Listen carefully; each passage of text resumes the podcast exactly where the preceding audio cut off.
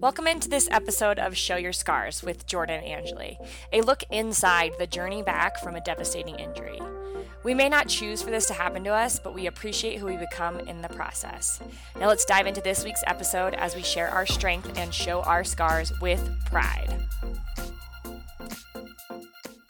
What is up, everybody? Show Your Scars. So excited because today is the first of a ongoing series that we're going to be doing. The first Monday of every month, I will be releasing a podcast with Mister Stuart Singer. And Stuart is awesome. He was recommended to me by a friend of mine, Tiffany Weimer. She has been on the podcast um, and shared her story about her A C L journey. And she is a professional soccer player, still plays, and is figuring out there's so much more to the game than just playing. And one of those things that she's been tapping into is the mental side of her game. And she uses Stuart and his app and his training as a part of her mental game. And so when I first talked to Stuart, this was our actually our second conversation. Our first conversation, we talked for another hour and just threw ideas back and forth. I wish I would have recorded it in hindsight because it was just a really interesting conversation of us just kind of free-flowing about ideas that we have in the space of injury recovery and how to get better and how to use your brain as a powerful tool during that. But I followed up with this conversation with him, and I am excited to share this with you guys because we're going to be doing a lot more with him in the future. Like I said, every Monday we're going to try to bring you, excuse me, every first Monday of the month, we're going to try to bring you guys a new podcast with him and giving you a little bit of technique on how to use the the mental side of your game and train the mental side of your game. So going into this, we get a little into a little bit of background about what influenced Stuart when he was growing up, and it's really interesting to to see who he chooses as both somebody that influences him within his family and somebody that influenced him uh, from a coaching perspective. And we talk further about reaction versus response. We talk about cortisol and how it has a purpose, but if we're always in this fight or flight mode, how it can be detrimental to our recovery. We talk about staying present and how mindfulness is such a hot word right now, but how it can be used properly and effectively in your recovery. And he talks about some things you can implement today, tomorrow, and really start to find that you're getting a sense of mindfulness. And these are little, little things. It's three things, and he talks about it towards the end of the podcast. I love this conversation with Stuart, and I hope you guys do as well. I am joined by Stuart Singer, and Stuart is a sports psychologist in the Boston area. Where exactly do you live, Stuart? I live about thirty-five minutes um, nor, uh, I'm sorry, west of Boston, and about maybe fifteen, twenty minutes um, north of Providence, very close to like Foxborough, Gillette Stadium. Oh yeah, I know Foxborough. I went to, uh, I saw Manchester United play there when they were on their summer tour, and I lived in Newton when I played for the Breakers, so okay. I kind of right. know, I kind of know Boston a little bit, but you're um, right. Exactly. Yeah, but I never got to have a Boston winter, which is I felt really happy about. I didn't need to experience that. You're definitely not missing anything. I wish I wish I didn't experience Boston winters. Right. Um, well, before we kind of start talking about your um, what you're doing now, I kind of want to go a little bit into background and okay. what your involvement with with athletics was as you were growing up, and then maybe if there was a key part in your childhood or your career as an athlete that kind of triggered this idea that you wanted to be a sports psychologist. Yeah. Um, I'll try to be quick with it. No, uh, you just talk. We we'll, we can just talk. Well, quick okay. or not quick. I think it's a good story either way. Okay. So the, the first part is like sports in general were massive Um, in my family. Both my mom and my dad were, you know, um, athletes growing up. And then um, my dad and my uncle actually opened a sporting good store that sold all the, you name it, everything, you know, balls, bats, um, cleats, shoes, you know, and then did all the uniforming for every youth team, every high school team, everybody in the entire um, area. Wow. So like I legitimately grew up with sports being not just what we did, but literally our family's livelihood. And so, you know, in a weird way, I th- think it made it something that mattered maybe too much um, some days.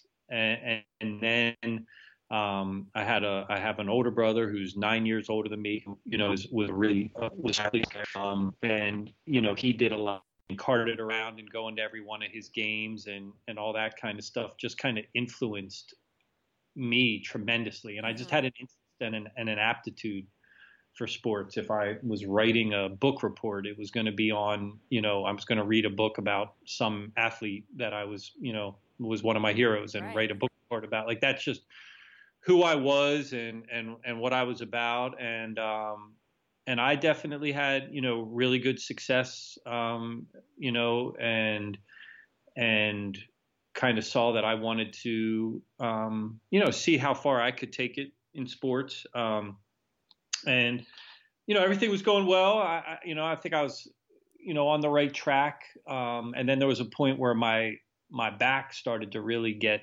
bad, like as a pretty young guy, like ninth, tenth grade. Yeah. And was, you know, really causing me trouble. Like I can remember in tenth grade, even literally struggling to be, be able to bend over and tie my shoes, but not wanting to stop and, and probably being dumb and not understanding the concept of stretching and not understanding the concept of, of recovery. Um, and all that kind of stuff just kept pushing it and pushing it and probably just kept injuring it and injuring it. Um, and so I think that there was a point where physical stuff started to take its toll on me. And I also remember certainly having moments where I thought I should be better mentally. Um, looking back on it, um, I was probably pretty average mentally. I wasn't horrible, but I also wasn't great. Uh-huh. Uh, but I think at the time I thought I was worse than, than I probably was.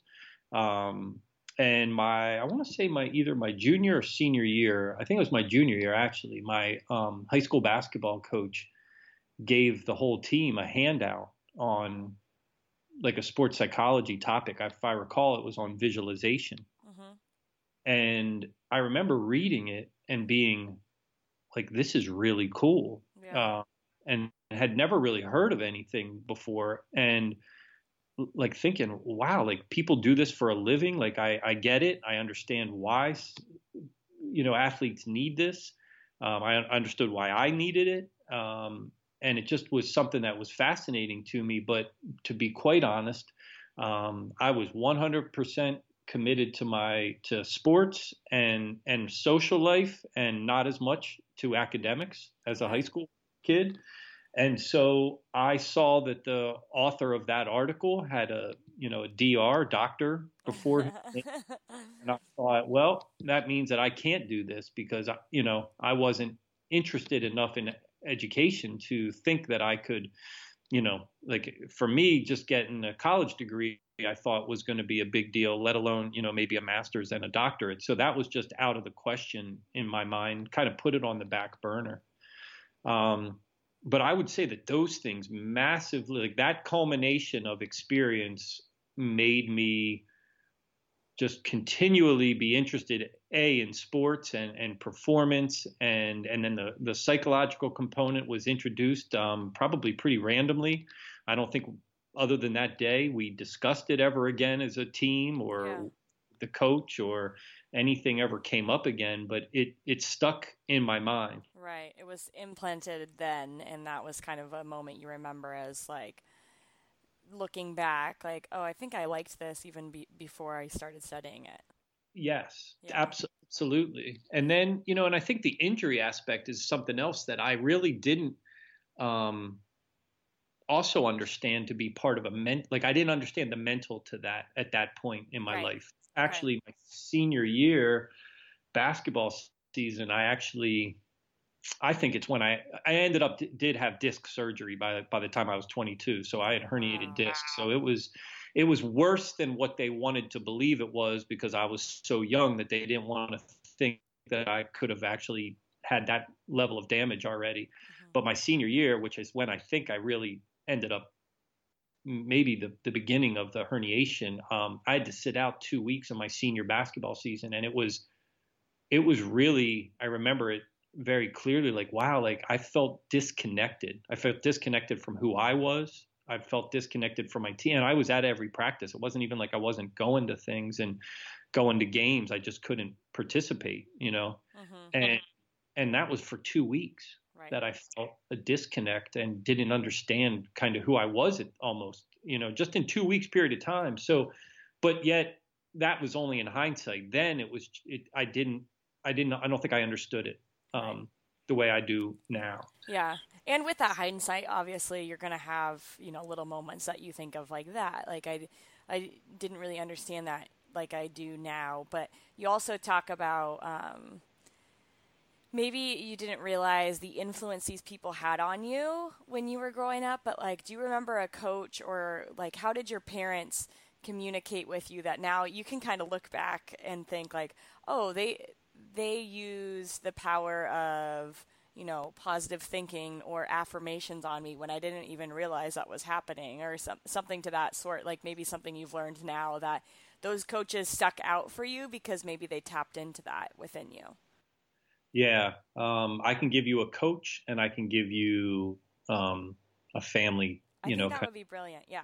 Or more personal, because they're both pretty influential. So yeah. I did have, I had a uh, soccer coach at twelve years old, probably, that was just got me. Mm-hmm. Um, and um, knew how to get the best out of me, and had that perfect combination of, I'm not going to let you slide. I'm going to push you. And yet I'm going to have total belief in you and, and, and, and, you know, um, and make you, you know, feel that affirm you when, yeah. when you need it. And, and, and it was like, to this day. And, and I think the best coaches to a certain extent get that intuitively. I think the absolute best are amazing at holding you accountable, pushing you, um, not letting you be anything less than your best. Mm-hmm. Um, while at the same time valuing you as a human being and, and, and knowing when you, when they need to back off, maybe even sometimes. Like, I think those are the best of the best. And this was, you know, again, probably twelve, I think I was twelve years old, maybe thirteen. I, I think I was more like twelve years old at yeah, the time. And so crazy. Still to this day, um, if anything, I think that, that matched up with who I was and then turned into how I ended up coaching. I hope how I ended up coaching um, athletes is, you know, my, as I got older. And so that was like the coach one. And then, um, and then for me as a, you know, from a family perspective, uh-huh. um, was my father was diagnosed with cancer when I was seven years old. Uh-huh. And to be quite honest, at that age, you don't really have a lot of uh, memories prior to that. Yeah. So, So I kind of grew up um, with the reality that my father had cancer, and who knew the year that it was going to be too much. And, and, you know, it, and, and so the great part of that story is that it took twenty years for it to, to beat him. Um, wow. And he's a fighter. Yeah, he was a- absolutely. And what he was, was a guy who, at least outwardly, mm-hmm. never was negative. Wow. Uh, never bitter. Um, he would get diagnosed. He would have an operation. He would do chemo. Um, you know, he had portions of both lungs removed. He had scars all over his body. He had, you know, like I said, he went through chemo, you know, multiple, multiple times. Um, and he didn't, did never complain. Um, and I do have one memory of being, I want to say maybe also my junior year of high school, where he, he was uh, on a little bit of an experimental chemotherapy treatment um, at that point um, at Sloan Kettering in New York City, one of the biggest, you know, cancer research hospitals in the in the world. Okay. And he was kind of on the cutting edge of being treated with this this this new type of treatment, and but it made him unbelievably sick. Um, and he, um, I remember he was going to an appointment, and he he told me, um, I remember for whatever reason we were standing outside, and he told me, "I'm not going to continue this. Um, I don't want to go through it anymore. It's making me too sick. I don't. This and whatever happens, happens," basically. Yeah. Um, and that was the only moment where he was kind of feeling down and, and, you know, let it get to him.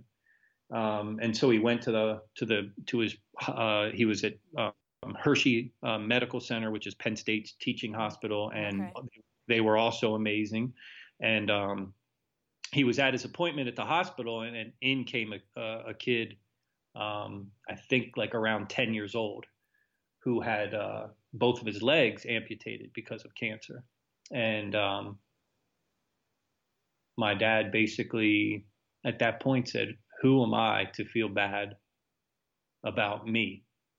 Wow. Um, and so he kept on the treatment, and, you know, and, and stuck it out and went through everything yeah. and got their ten years, uh, out of it. Um, and I share that because, again, I don't think I knew any better. Yeah. This was my life. This was the message that I, nobody, we didn't necessarily talk about how you overcome really difficult things like this. Right. He just, he just did that. And the whole family did it. You know, when you're, when you're doing something like that, it's really the whole family that's involved, and no one ever complained and, and, and, you know, woe is me. It just wasn't something that was discussed. Um, it's a learned habit, you know, whether or not it's, you know, just like when you're teaching a kid falls down on the street, right? Like your, your child falls down, and if you react all big and like, "Oh my gosh, are you okay?" They're going to cry. Right. But yep. if you react with like a, "You're all okay. right." And yep. they stand up and they're like, "Oh, I'm fine."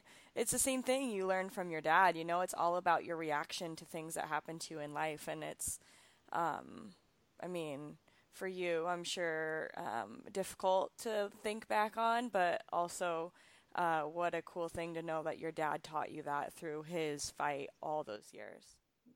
Yeah, no doubt. And and again, it's so interesting, right? Because till later, till, you know, not not this late, but certainly maybe when I was getting my master's was when I realized that that is probably some of those things or some of the reasons why I value the power of the mind and, yeah. and positivity and and you know, just not really accepting that whatever your experience is, that you can't still make the most of it. You yep. can't really control what happens to you, but you can fundamentally change and, and learn to react, or I'm sorry, respond uh-huh. better to to whatever it is that does happen. Yeah. And you just did something right there that I think is important to point out. So you said, instead of react, you respond. What's the difference between the two? So, and this is literally key to the foundation of what I do and what I teach, is the difference between reaction and response. And so reaction is emotion. When we have something happen, the very first thing um, that we experience is emotion, um, mm-hmm. anger, fear, uh, doubt, um, frustration. All yeah. those things are fast and immediate. It's how we navigate. Originally, we were designed, uh, our brain was designed, um, you know, literally prehistoric time, you know, two million, three million years ago, to just survive. And that survival instinct is emotion, okay. uh, fight or flight. So response is factual, uh, planned, um, uh, rational. Okay. okay. And so you, you use that part of your brain when after the thing happens to you. So again, we can't prevent things from happening to us. We don't control the world. Right. But but we can re- control our response to the world. Right. But the very first thing that we're going to experience is reaction, and then after that, it's a, it's a decision. Do we do we stay stuck in reaction, or do we move to response? Right. Um, and I think that's really those differentiating between the two is so important in how you not only how you get back from things as an athlete, but as a person too. And you went on to go and become a sports psychologist and do those things maybe that you reacted on saying, oh, if, if I'm a, I have to be a doctor, there's no way I could do that, right? What was the way that you chose to respond to that situation and say, okay, if I just take it maybe step by step, I can yeah. get this degree as a sports psychologist? Or how did that journey kind of get you to where you are now?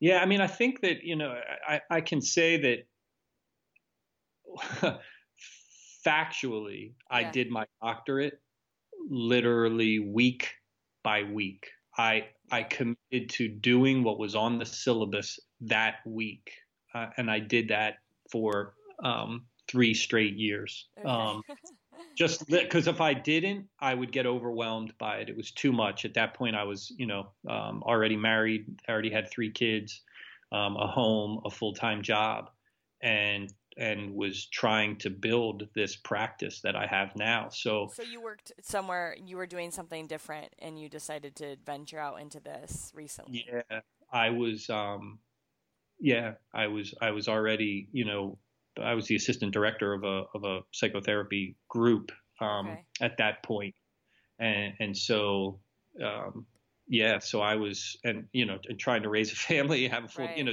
yeah. doing everything. And and when I tried to when I would look ahead, it it overwhelmed me, mm-hmm. and so I had to practice what I preach, and and I broke it down by week, and just said I can accomplish whatever's in front of me this week. And that's all I did for, and I, I'm not joking with you when I tell you, for three straight years. Yeah, that's cool.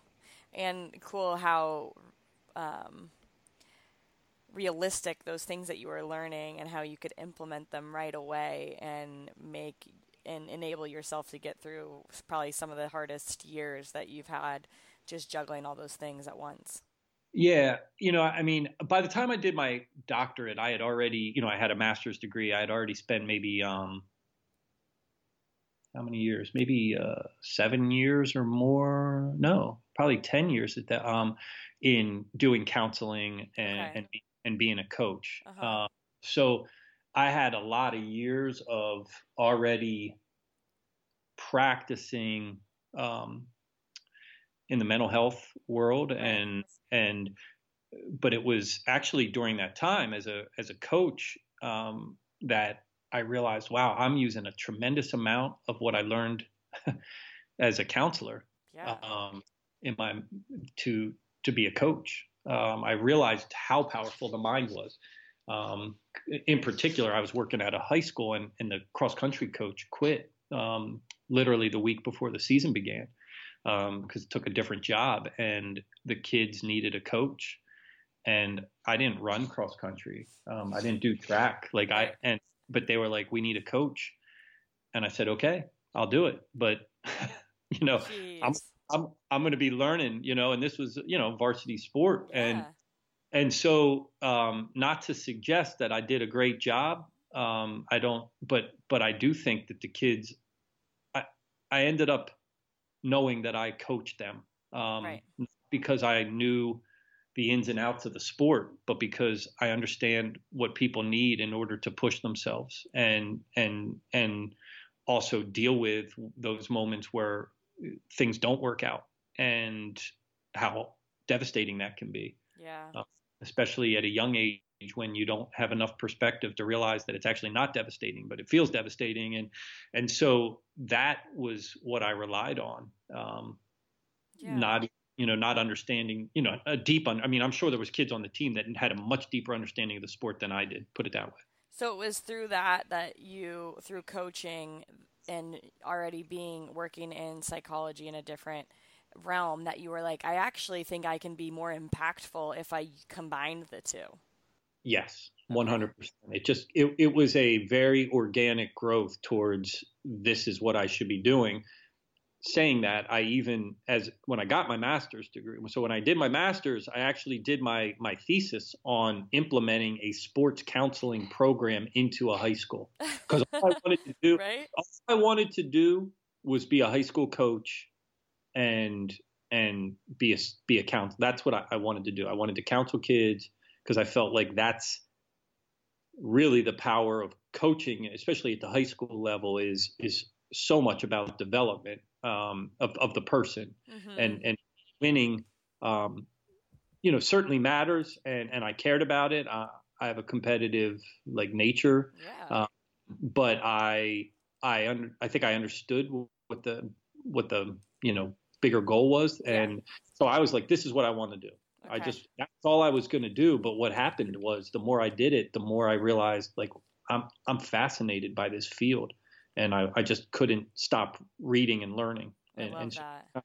That's kind of how it, it yeah. you know, manifested itself, really. I love that. I love how it just, your passion had to fi- find its way through. You know, you talk about remembering that moment when you were younger and it was going to happen and you just had to be patient. But there, here you are now helping a lot of athletes and doing both the things that you love and, and helping athletes become, you know, aware of how they're using their mind in all of, in all the various sports that they uh, play. And I, when we were chatting earlier, what I thought was interesting is you started talking about the science behind why, why our brain does what it does and um, how we deal with certain emotions. And I think for this podcast, I think it's relevant to talk about just specifically injury and maybe those those feelings that come up with injury. I know that you mentioned a little bit um, earlier that you, oh, what was the word that you just used? That it, it's not this, but it feels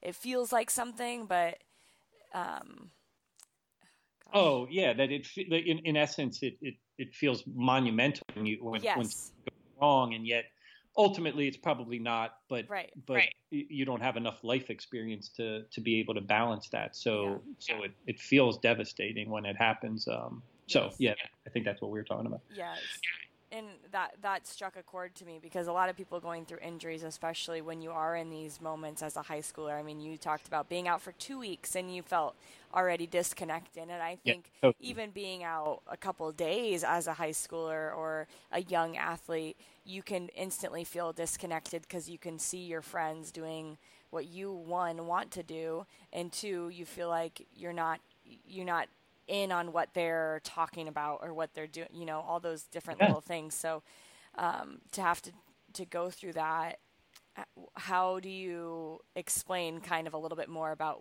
the science behind what your brain does and the ways that it tries to um, maybe even what, what we think are – first off, like, do, aren't our brains um, wired to think negative first? That's what I've been told. Yeah. So there's uh, something called the negativity bias, okay. and the, the negativity bias is simply that that we were wired to pick up on the negative, the the danger that's around us, at a rate. Um, somewhere to be, you know, it's obviously this is, there's no way to truly measure this, but the belief is somewhere around five to one ratio. Wow. So, so if you think about, picture this, picture being in a restaurant, you're sitting at the table and you're having a normal conversation, and all of a sudden a waiter or waitress, a, a, a tray, they're carrying out a tray and it drops, and the the plates and the glasses and everything else hits the floor. Your and your head at that moment snaps around, right? Like just mm-hmm. what what what was that? Right. That's the the negativity bias. We don't know what that was, but it sounded like danger. Okay. Okay. Now sit there, same exact scenario, except um, all it is is someone, you know, just a, another table, just kind of talking. Um, maybe somebody says something a little loud. Maybe somebody says something, um, you know, just kind of with a laugh, but but nothing out of the ordinary. Do you even hear that? Does your mind even pick up on it? And the reality is probably not, because there's no danger associated with it. Okay. And so, and the whole reason for that is the survival instinct. That's the, it's all the survival instinct. So in, in simplest terms, when we get injured, if you're an athlete and you get injured and you, your immediate thoughts are, not everybody obviously, but, but typical thoughts are, oh my God, what if I don't get better? What if there's, this is serious? What if I lose my, you know, as simple yeah. as, you know, even for me in that two week, what if I lose my starting? Now I, I knew I wasn't going to be done forever, but, but what if I, you know, what if I lose my starting position? What if somebody else steps in and takes my spot? I mean, why do athletes play through injury more than they probably should? It's because they don't want to give anybody else a chance. you know, I mean, yeah. I mean, so it, it, it, it may sound harsh, but there's a reality that we, you know, we, you know, we don't want to open up that, that space for somebody else to maybe take our spot. And, and, and so all those things that we associate with being a part of the sport, um, all of a sudden can be gone. And that creates an immediate reaction, which would be negative. Right. And then it's the con- Yep. That's all the emotional stuff. And then um, concepts of stress and, and even potential anxiety and even clinical levels of anxiety or depression can happen after injury. Um, but it all basically circles back to the, that the, the science, which is that negativity bias begins to play on us. Right. Um, does that make sense? It totally makes sense. And then you you talk about the fear, the fear of, you know, not only am I going to not be able to play again, and am I going to give up my starting spot? Am I going to get re-injured? When you release this this emotion of fear, isn't there a chemical that also releases in your body that can is harmful? Correct. So that, that chemical is cortisol, and it's the stress um, hormone, and it is, you know, it, it has a purpose in in in the fight or flight um, concept. Um, it it's the it's the chemical that basically readies you for battle. Um, so before a game, when you feel butterflies, that's, that's cortisol that, that begins that process. Okay. And, and that's okay. That's okay. It's the, it's the thing that kind of allows you to potentially, you know, say, you know, you, you know, you have a, somebody slide tackles you and you hit the ground pretty hard and you just pop back up and keep going. Well, if somebody just did that in the hallway in school, that would hurt. But on the field, the adrenaline is so high that that you can have something like that happen and you just pop back up and go, right? Right. You can twist your ankle. You can, you know, jam your shoulder and somehow you keep playing. And it's not till afterwards that you realize like, oh, that hurt a little bit more than I thought, because at that point your, your body was serving you well. Mm-hmm. And so cortisol and stress are not bad in, by themselves. Okay. What, however, what is bad is when when when it continues and it stays in us and it keeps pumping through our system. Then it starts to create some issues, and one of those issues is that we don't recover. We're not in. We don't. We don't reach recovery phase, hmm. and so hmm. when we're in that, that can then begin to work against us in terms of recovering from injury or illness or, or right. what have you. And so, you know, if tying it back to even the story of my dad, you know, one of the things that his doctors, who were amazing and some of the best in the field, um, but they n- continually said that one of the things that they felt helped him was his positive attitude. That, and I, again, didn't understand it back then, but I do much more now, is that, you know, if you feel like cancer is going to beat you, unfortunately, it probably will. Right. But if you kind of feel like, well, we're going to face this thing and we're going to battle it, and I'm not suggesting that by positive thoughts only, right, uh, you're going to beat it either. But what I can tell you is it's going to increase your odds. Yeah. People don't say that there's power in positive thinking just for nothing. There's actually some uh, physiological power within your body in thinking well, because then you're not releasing those, the cortisol that can you know, cause harm for you. Because if your body's always releasing that and you're in that fight or flight mode all the time, it it's telling your body not to recover. Correct. Absolutely. Yeah. It's, it's as simple stated as it can be. That's, it's really interesting. And one of the big things for you too is how do you, how do you harness all of that, right? How do you, as a sports psychologist, get your athletes to believe that, because there's a balance, right? You have to be okay with expressing emotions and how you feel, and maybe the, some of the things that you're going through, but is a lot of what you're doing trying to um, refocus thoughts onto positivity, or what's the main uh, thing that you try to get accomplished with each athlete, or does it kind of vary? Um, well, I have a, a somewhat of a protocol uh, I use with majority of the athletes that I work with that are, that are injured. I had, um, I had an athlete I worked with earlier today, college athlete who um, found out just the day before Thanksgiving that she had a stress, stress fracture in her hip. Um, so we started the protocol. Call today, um, you know, really talking about it today about, you know, mentally, how, how are we going to, how are we going to deal with this? So there are some key, some key pieces to it. And one of those um, pieces starts with uh, first and foremost, staying present. Um, so often, in fact, really the reality of anxiety and, and stress is that it's uh, a prediction of the what if. And the what if is in the future. So as long as we're in agreement that we can't predict the future, um, then we're we're already realizing like, okay, so why would I pay attention to that prediction if I already know I can't do that?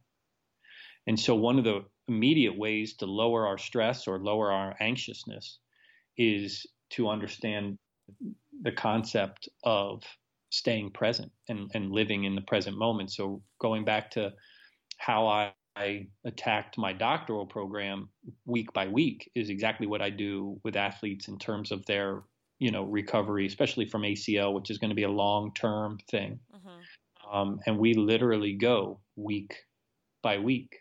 Right. But the, the other thing that I do, which, you know, you may or may not find funny, is that I try to remind people that sports psychology, I'm not a, um, I'm not a motivational speaker. And I think, you know, yeah. So I think sometimes people want, I'm going to, you know, rah, rah, and everything's positive and the world is perfect. And I actually don't do it that way. Um, if you're familiar with the, you know, the, um, the analogy of glass half full, half empty. Yeah.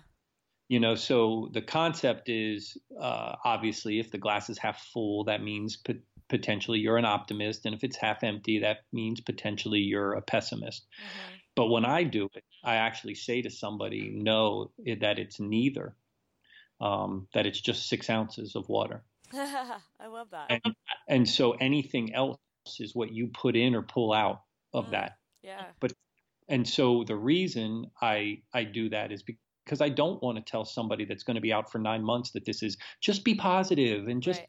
You know what, there's going to be days that suck. There's going to be days that are painful. There's going to be days where you're not going to want to get out of bed. There's going to be, you know, I have numerous stories of, you know, high school or even college athletes telling me that they cried at, at P T, you know, like yeah. I, I lost it. Yeah. Go to the bathroom. I, I, my, I thought I was going to be, be further. Lucky if I made it to the bathroom, you know? And yeah. That, And so why deny that? Yep. Let's, let's, let's accept that those are part of the process, that those days are no different than the great days. You know, we can't have great days without those days as well. It's just the way it works. And so, and part of that though, is the acceptance that I don't have to beat myself up. Like today was a rough day, mm-hmm. but tomorrow is, is a, is a is a brand new one.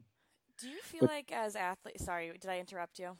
No, no, you're good. Oh, do you feel like as athletes that's harder for us because we are we have been told for so long that we have to tough things out, that we have to walk it off, that, you know, like this idea of being strong is opposite of being emotional? Or do you think that's just kind of um, something that we're taught in general as boys and girls.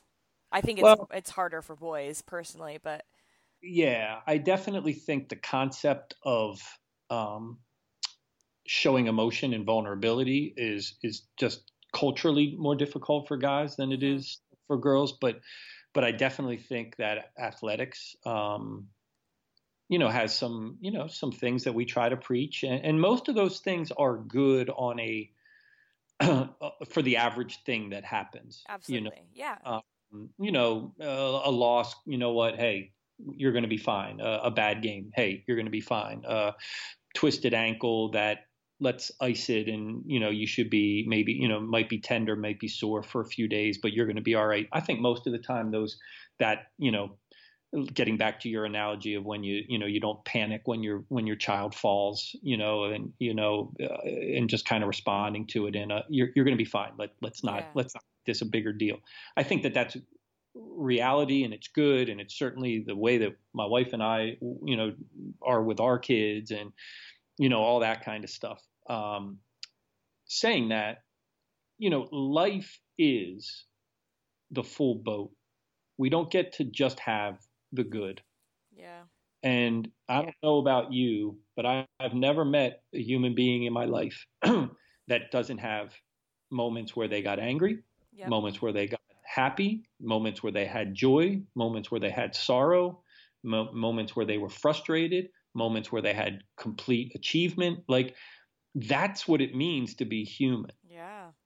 So, so I don't care who you are.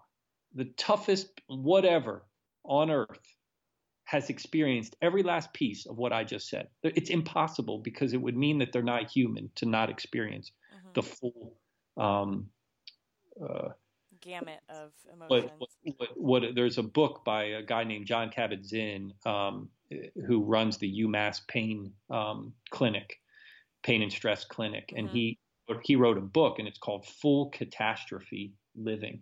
And I didn't understand the the title, um, but what he meant by full catastrophe living is that that's what it means to be alive, is that it's all of it. It's everything. Yeah. So, you know, so so you have to. So for us, when, you know, sometimes as coaches or parents or or teachers or whatever, to to in essence make someone feel like, especially a younger person, feel bad for having a bad moment is, you know, to try to make them deny it and, and almost feel shame for having it does not help the process. Yeah. It, it, it, I don't know if you happened to, did you see the, um, I want to say it was on Instagram after um, um, Gordon Hayward uh, oh. broke his ankle uh-huh. and Kobe. Kobe Bryant kind of sent him something through Instagram, oh, yeah. that was like, uh, Instagram where he, and he...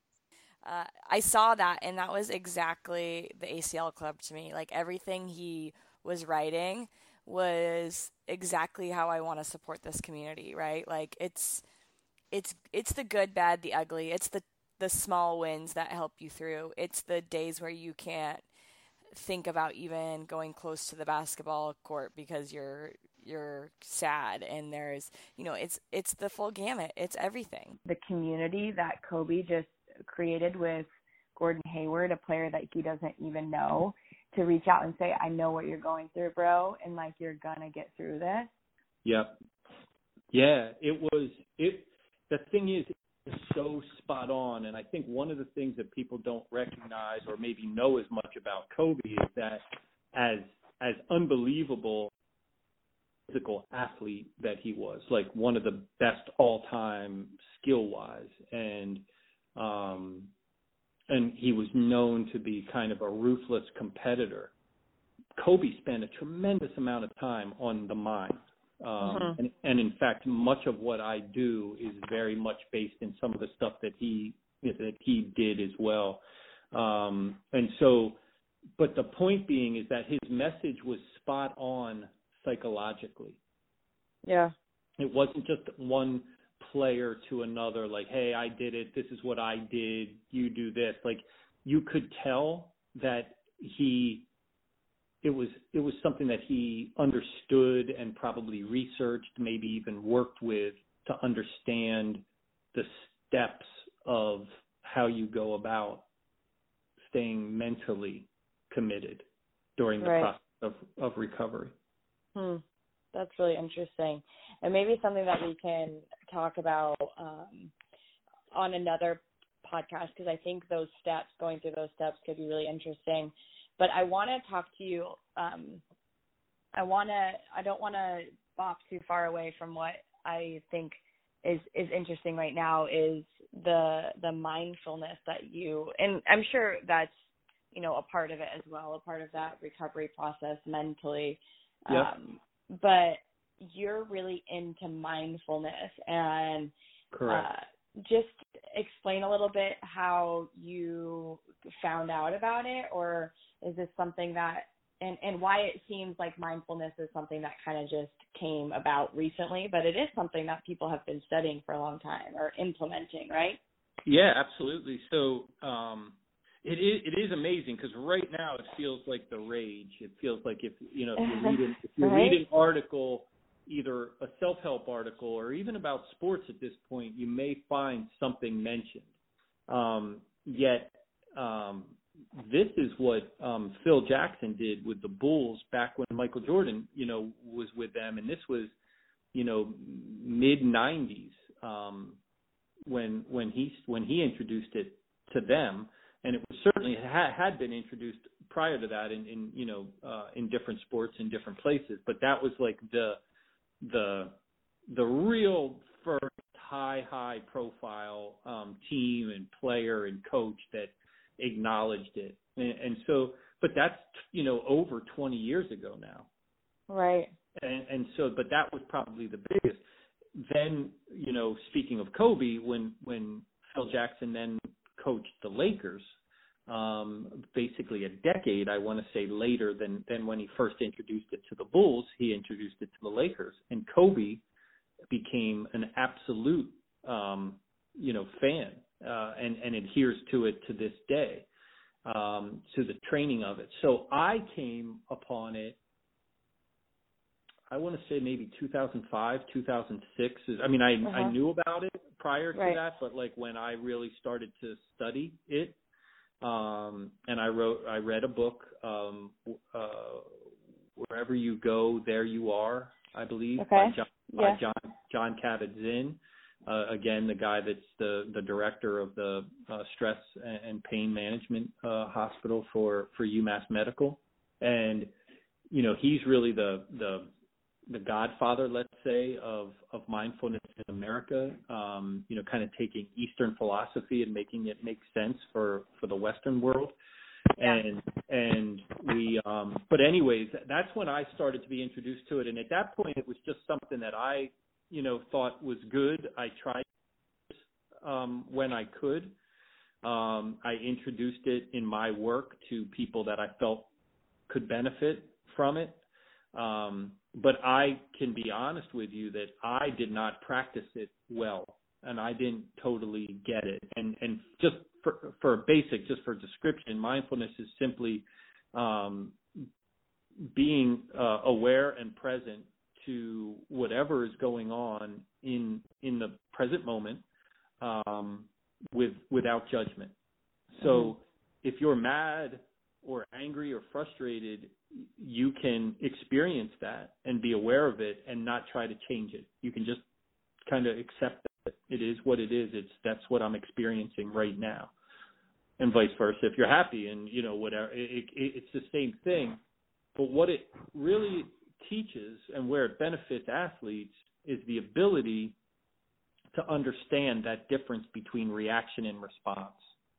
Mm. That just after a, a bad mistake on the field or on the court, the, the immediate is going to be the, the emotion of, I just made a bad mistake, um, whether it's embarrassment, anger, frustration, you name it. Um, But then right after that happens, there's the opportunity to respond to it. Athletes that are unaware, that have not trained for it, will typically potentially stay in that and keep replaying the mistake or potentially pre-play future mistakes. What if I keep doing this? What if I keep making that mistake? both of those things create either fears if they're replaying or anxieties and stress and pressure if they're pre-playing. Wow. And the same thing occurs with injury. Again, if all you do, I've had athletes who have come in and they just keep replaying the moment when they hurt their, you know, let's say their knee, they they had the A C L injury. And it's like, why did I, what, if I should have just gone down, or I should have just got out of the way, or why did I do that? And they keep almost beating themselves up for whatever happened. Mm-hmm. And and so that's going to be hard, right? Yeah. Or or the like I said, the, the the pre-play, which is the what if questions that, that start to happen. Yeah. And so mindfulness for me is a must for athletes that are injured, because it's going to teach you to just be present to whatever the goal is that day. And even if it doesn't go right that day, how are you going to respond to it? And mm-hmm. isn't the next day just simply the next day, not a continuation of today? Yes, I love that. I think that is so important, because just like talking about feeling the emotion, just because you're having a Uh, emotional day where you're really frustrated one day doesn't mean that you can't wake up the next day and and understand that you can start fresh. Yeah, and I will say this though, um, it really takes work, and I and I yeah. don't want to. Well, you I don't used be, the word practice. Yeah, I, I you said it, it took. Takes, I wasn't good at practicing it, and I thought that was that's something that stood out to me a, a second ago, and I think that's really important to talk about how you do have to practice it. Yeah, like today, so the difference between when I first came to it and understood it and, you know, and, and would do it, would even teach it a little bit um, in, in, you know, more in seminars when I would speak to groups.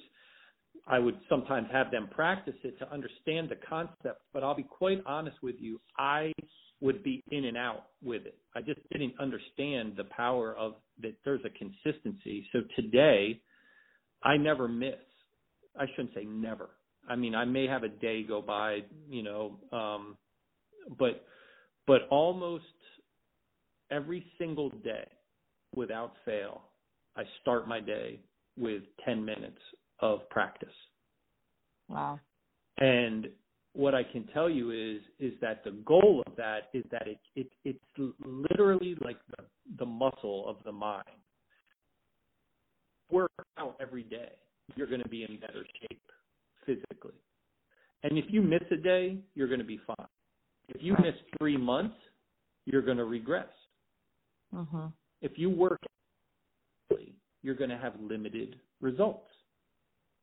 And so for me, the mind is absolutely, and the way I teach it, the same thing. If you want the results mentally, you you know, it, it, and I'm only asking ten minutes a day. Yeah. But you but you have to kind of put in that work. Right. It, it is a it's a disciplined practice, and I think you do have to put in that work. And ten minutes doesn't seem that long when you just think about it, but it that first. You know, when you're you're getting through those first few months, that's a or days. The first few days of doing ten minutes is it can be really challenging. But I think it's that idea too of of not judging that you mentioned that is really makes yes. uh, mindfulness so powerful. Yes, it's it's an amazing. All so clearly you practice. I I don't practice. Oh, okay. I have I did for a bit. Um, okay. I and maybe I do it um, just because I, I, I don't practice every morning, but I notice um, I'm very aware of like what I am thinking and um, feeling. Okay. And tr- try to re- and try to respond rather to react. So okay. I think I you know it's not a, a something that every day I'm practicing like you were saying you you you practice ten minutes in the morning, but I think that I am aware of. I, I wonder how much better I would even be if I at, at responding or, um, you know, getting ex- like what I'm doing with my work, how much better my work would be if I did practice every day. So I'm I'm interested to try to start again and, and see how powerful it can be with what I'm doing. Yeah, so you are one of the unfortunate ones that has now come in my path, and and I will not allow you to not begin to practice. So you're, you're you you are now going to be you're going to be one of the people that I um I, I actually don't pester, because it's the kind of thing that's not about pestering, but but right. I, but the more that you and I uh, talk, I will. I, there's no way that I won't continue to in- influence my yeah. my strong, uh, you know, like recommendation yeah. that it, there, it is it's life changing.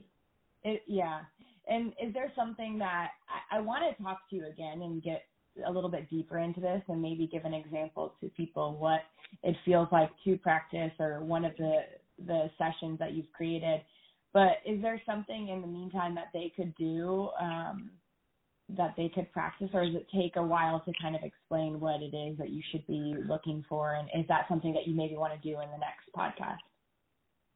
Well, I if you want to do love, another podcast. Yeah. First of all, absolutely. I'd love to do another one. I think that the mission we have is um, so needed, and, and creating that community is, it's just, absolute. So I'm on board, and I'm I'm in, and, and I, I love what you're doing. So, of course, I would do another one.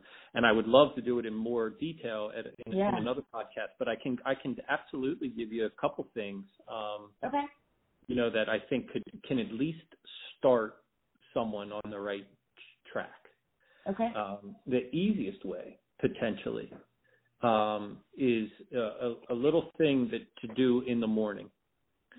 Um, literally, when your alarm goes off, this is what I tell people to do. Mm-hmm. Um, the very first thing is to do what I call a six one seven breath, which is just a big, deep, centering breath. And here's why I do six one seven. Six, a count of six in through the nose.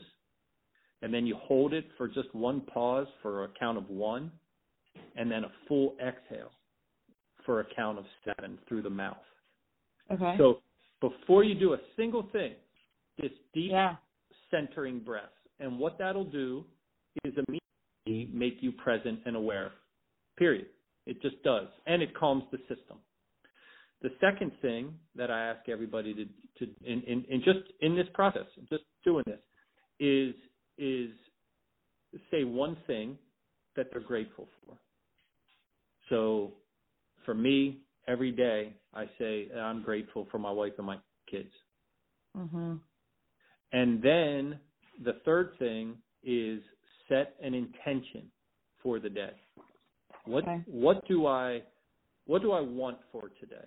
Now, it may not happen. You may lose sight of it.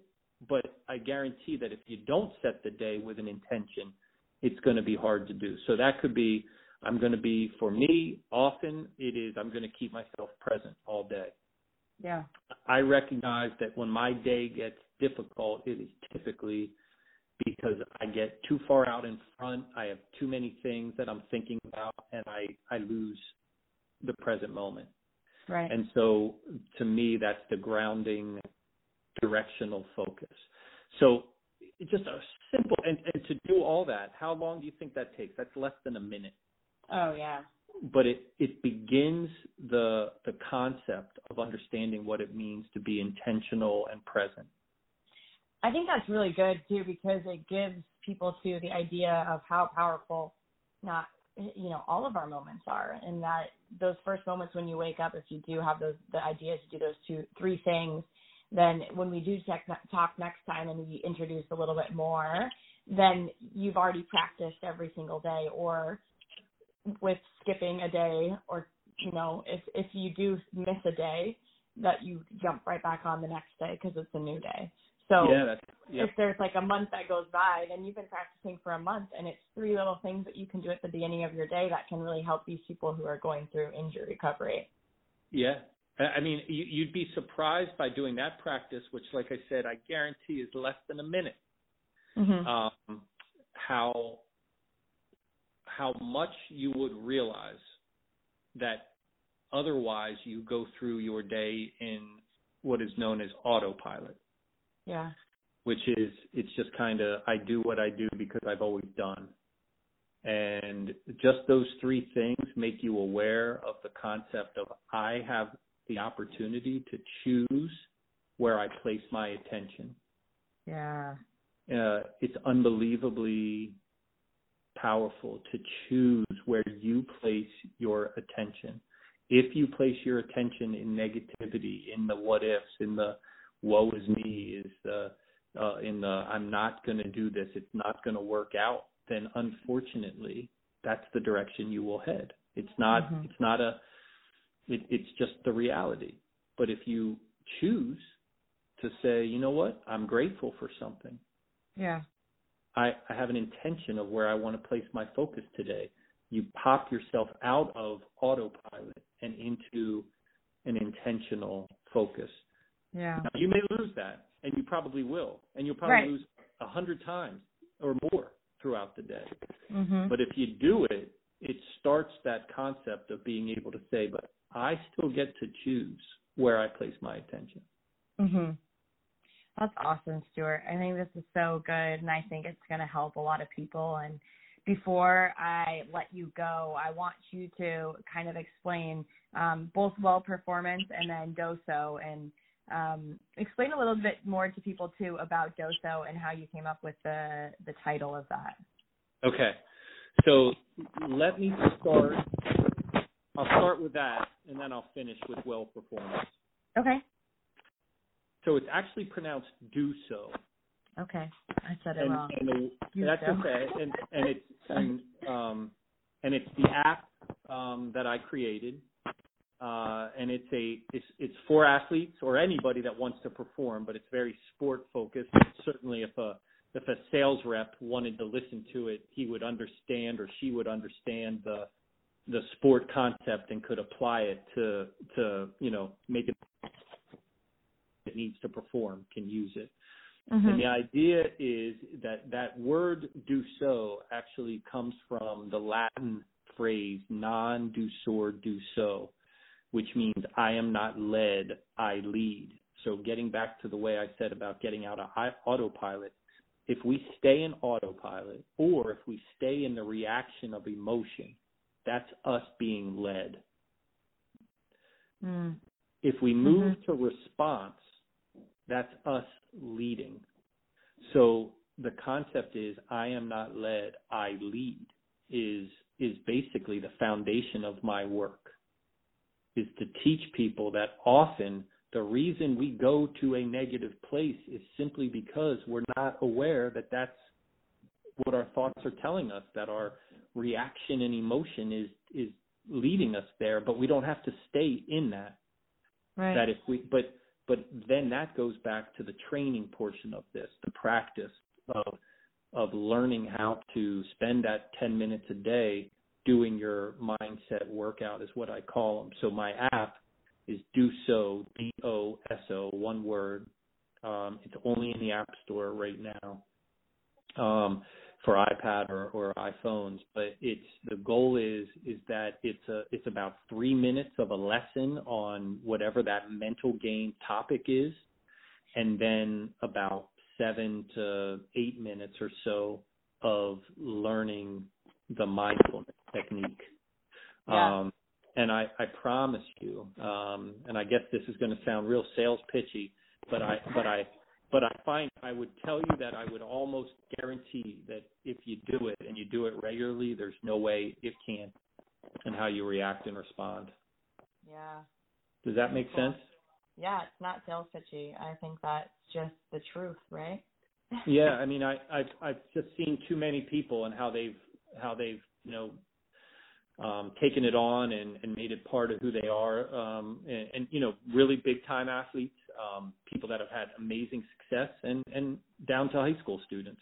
Um, yeah. it, but but it all is the same, um, and all, the brain yeah. is, is the same. So, um, so yeah, at the end of the day, um, you know, I, I, I encourage it tremendously. So that's the DoSo app.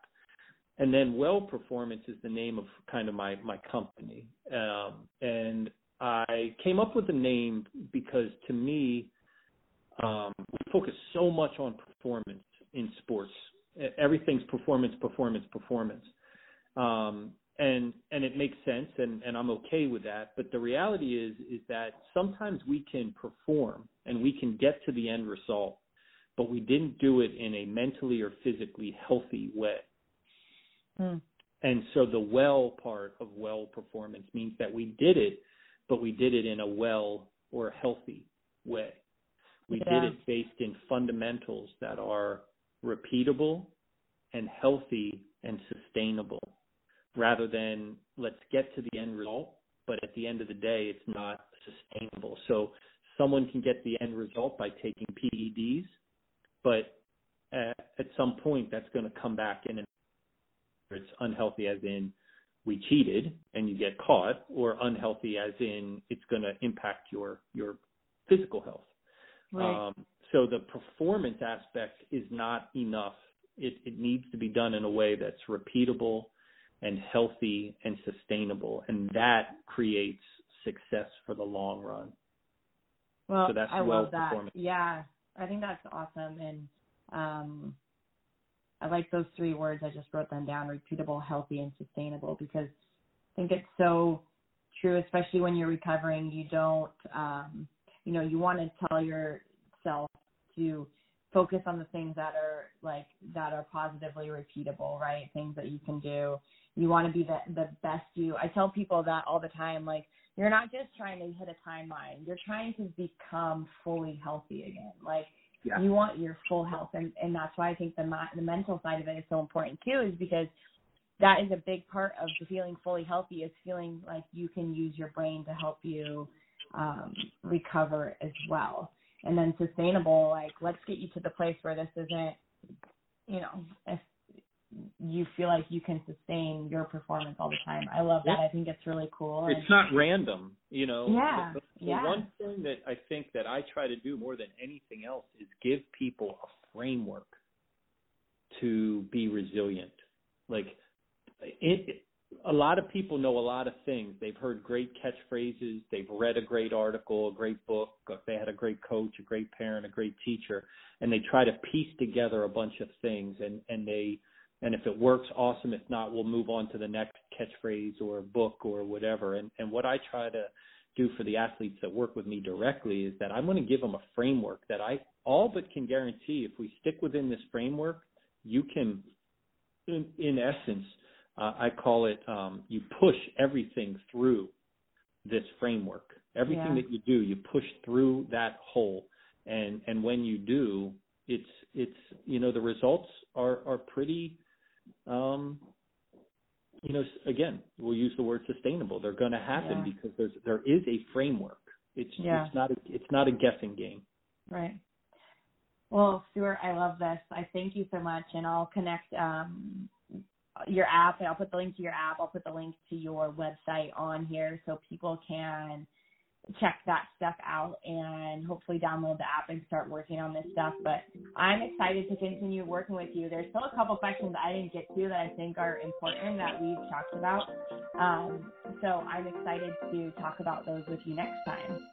Yeah, I feel like we're so, we're just, just scratching the surface. Yeah, we're scratching the surface right now of like what we could discuss. There's so much that we could go over. So right. This was great. I appreciate it.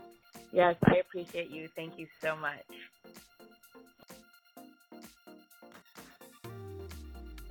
Wow, what an awesome conversation with Stuart. He had me writing down a page full of notes during that whole conversation, because there are so many things he said that are applicable to our lives right now, especially if you're in the recovery mode of injury. You can continue to get better even in those moments where you feel like physically you're not growing.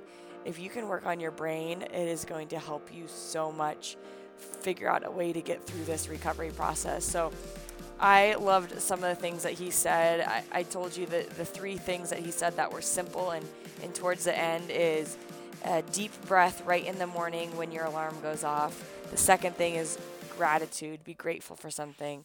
And the third thing is to have an intention for the day.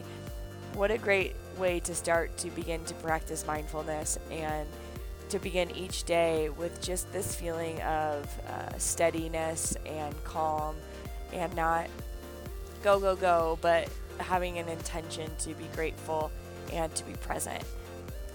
He said so many good things. I loved when he spoke about his father and how much he learned from him and how that influenced what he did. There's just so many things that I could pick from from what Stuart said. So I'm really excited to continue to talk with him and teach you guys through him some of the techniques that he spoke about in this podcast. So if you like this, please, please, please write a review from us for us on iTunes. It would mean so much to me because it is through your reviews that other people find the podcast and other people get the same exact help that you get. So we are so grateful, so thankful for the reviews that you do share on iTunes. It means a lot to us. And for the rest of the week, I want you guys to go out there, show your scars with pride, and be present, be mindful of how you are in a situation and choose to respond accordingly. I'm so proud of you guys. Go out and show your scars.